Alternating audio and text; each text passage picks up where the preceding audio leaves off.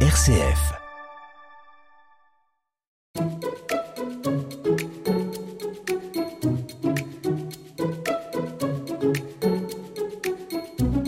Jean-Philippe, je voulais te dire. Eh, attends, Florence, faut qu'on parle. de- Oui, je sais, tu vas encore me dire. Enfin, que- oui, là, euh, on va pas y arriver. Et moi, je voudrais vraiment parler. Parler, parler, oui, mais il y a parler et parler. Parler des choses de la vie courante, c'est facile, on le fait tout le temps.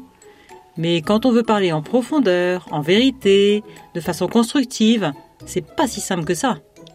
C'est vrai, quand on veut parler de sujets un peu difficiles, voire intimes, ou quand on se comprend pas, on peut pas le faire en se coupant la parole tout le temps. En parlant avec d'autres couples avec lesquels on a échangé en équipe, on a découvert des astuces, des trucs pour mieux communiquer vraiment utiles pour nous, qui nous aident à bien nous écouter.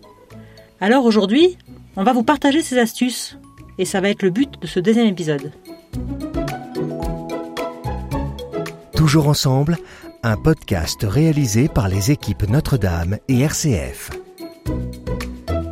Donc, le premier truc, c'est de choisir le bon moment. On se pose, on s'arrête. On s'assied ensemble pour être disponible entièrement à l'autre.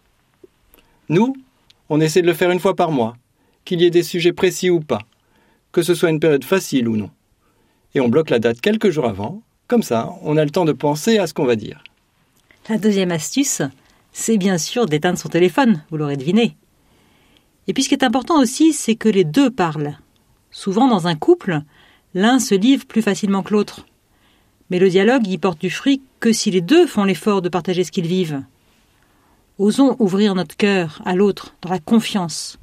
La confiance en soi et la confiance dans la capacité de l'autre à m'écouter, sans me juger. Et un autre truc, c'est d'éviter le tu qui accuse, en utilisant plutôt le je qui dit ce que je ressens. Par exemple, on ne dira pas tu m'as blessé en me disant telle chose, mais plutôt j'ai été blessé quand tu m'as dit ça. L'astuce suivante, elle n'est pas réservée aux discussions de couple. Elle vient de Socrate, vous la connaissez peut-être déjà. C'est parler avec trois filtres le vrai, le bon et l'utile.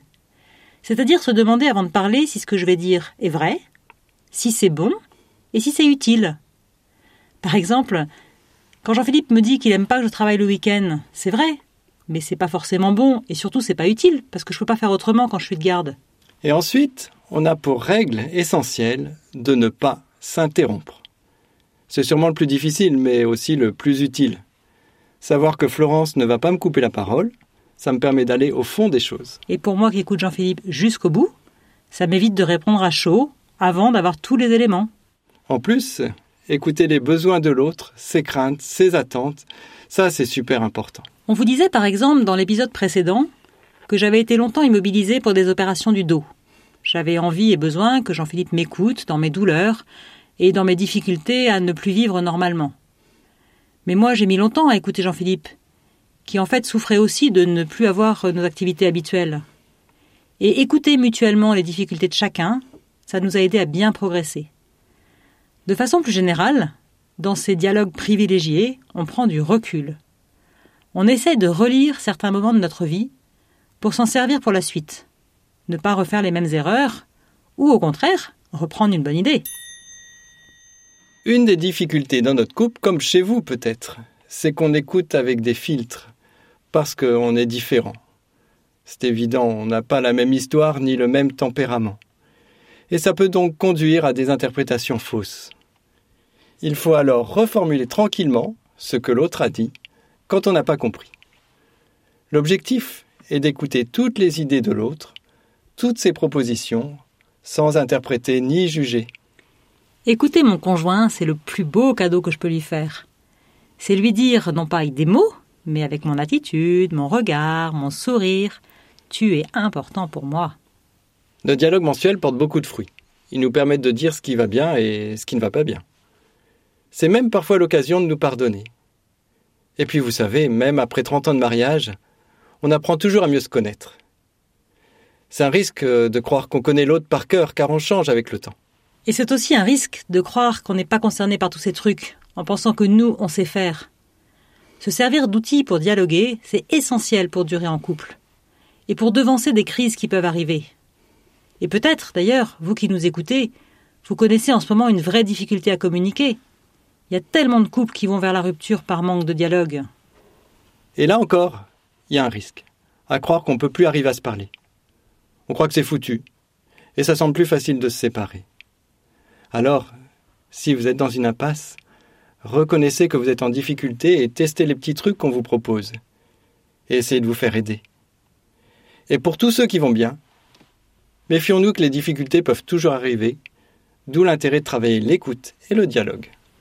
Quoi qu'il en soit, ce dialogue particulier est un vrai cadeau qu'on se fait régulièrement. Chaque fois, on offre à l'autre un peu de notre intimité. Et on vous assure que ce cadeau porte des fruits dans la durée. En résumé, nos cinq trucs et astuces. Prenez rendez-vous et posez-vous. Parlez tous les deux en confiance. Évitez le tu qui accuse. Ne vous interrompez pas. Et dites des choses vraies, bonnes et utiles. Tout ça, vous pouvez l'essayer. Alors osez. Prenez rendez-vous avec votre conjoint et parlez tous les deux, en profondeur et en confiance, sans vous interrompre, avec tous ces petits trucs. Vous verrez, vous ne serez pas déçus. Et la prochaine fois, on vous parlera de l'équilibre entre le travail et la vie de couple. Le travail, c'est un sujet qui mérite aussi une belle discussion.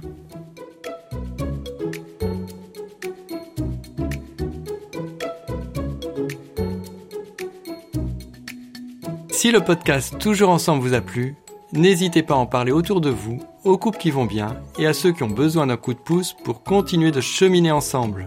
Retrouvez Toujours ensemble sur rcf.fr, YouTube et toutes les plateformes de podcast.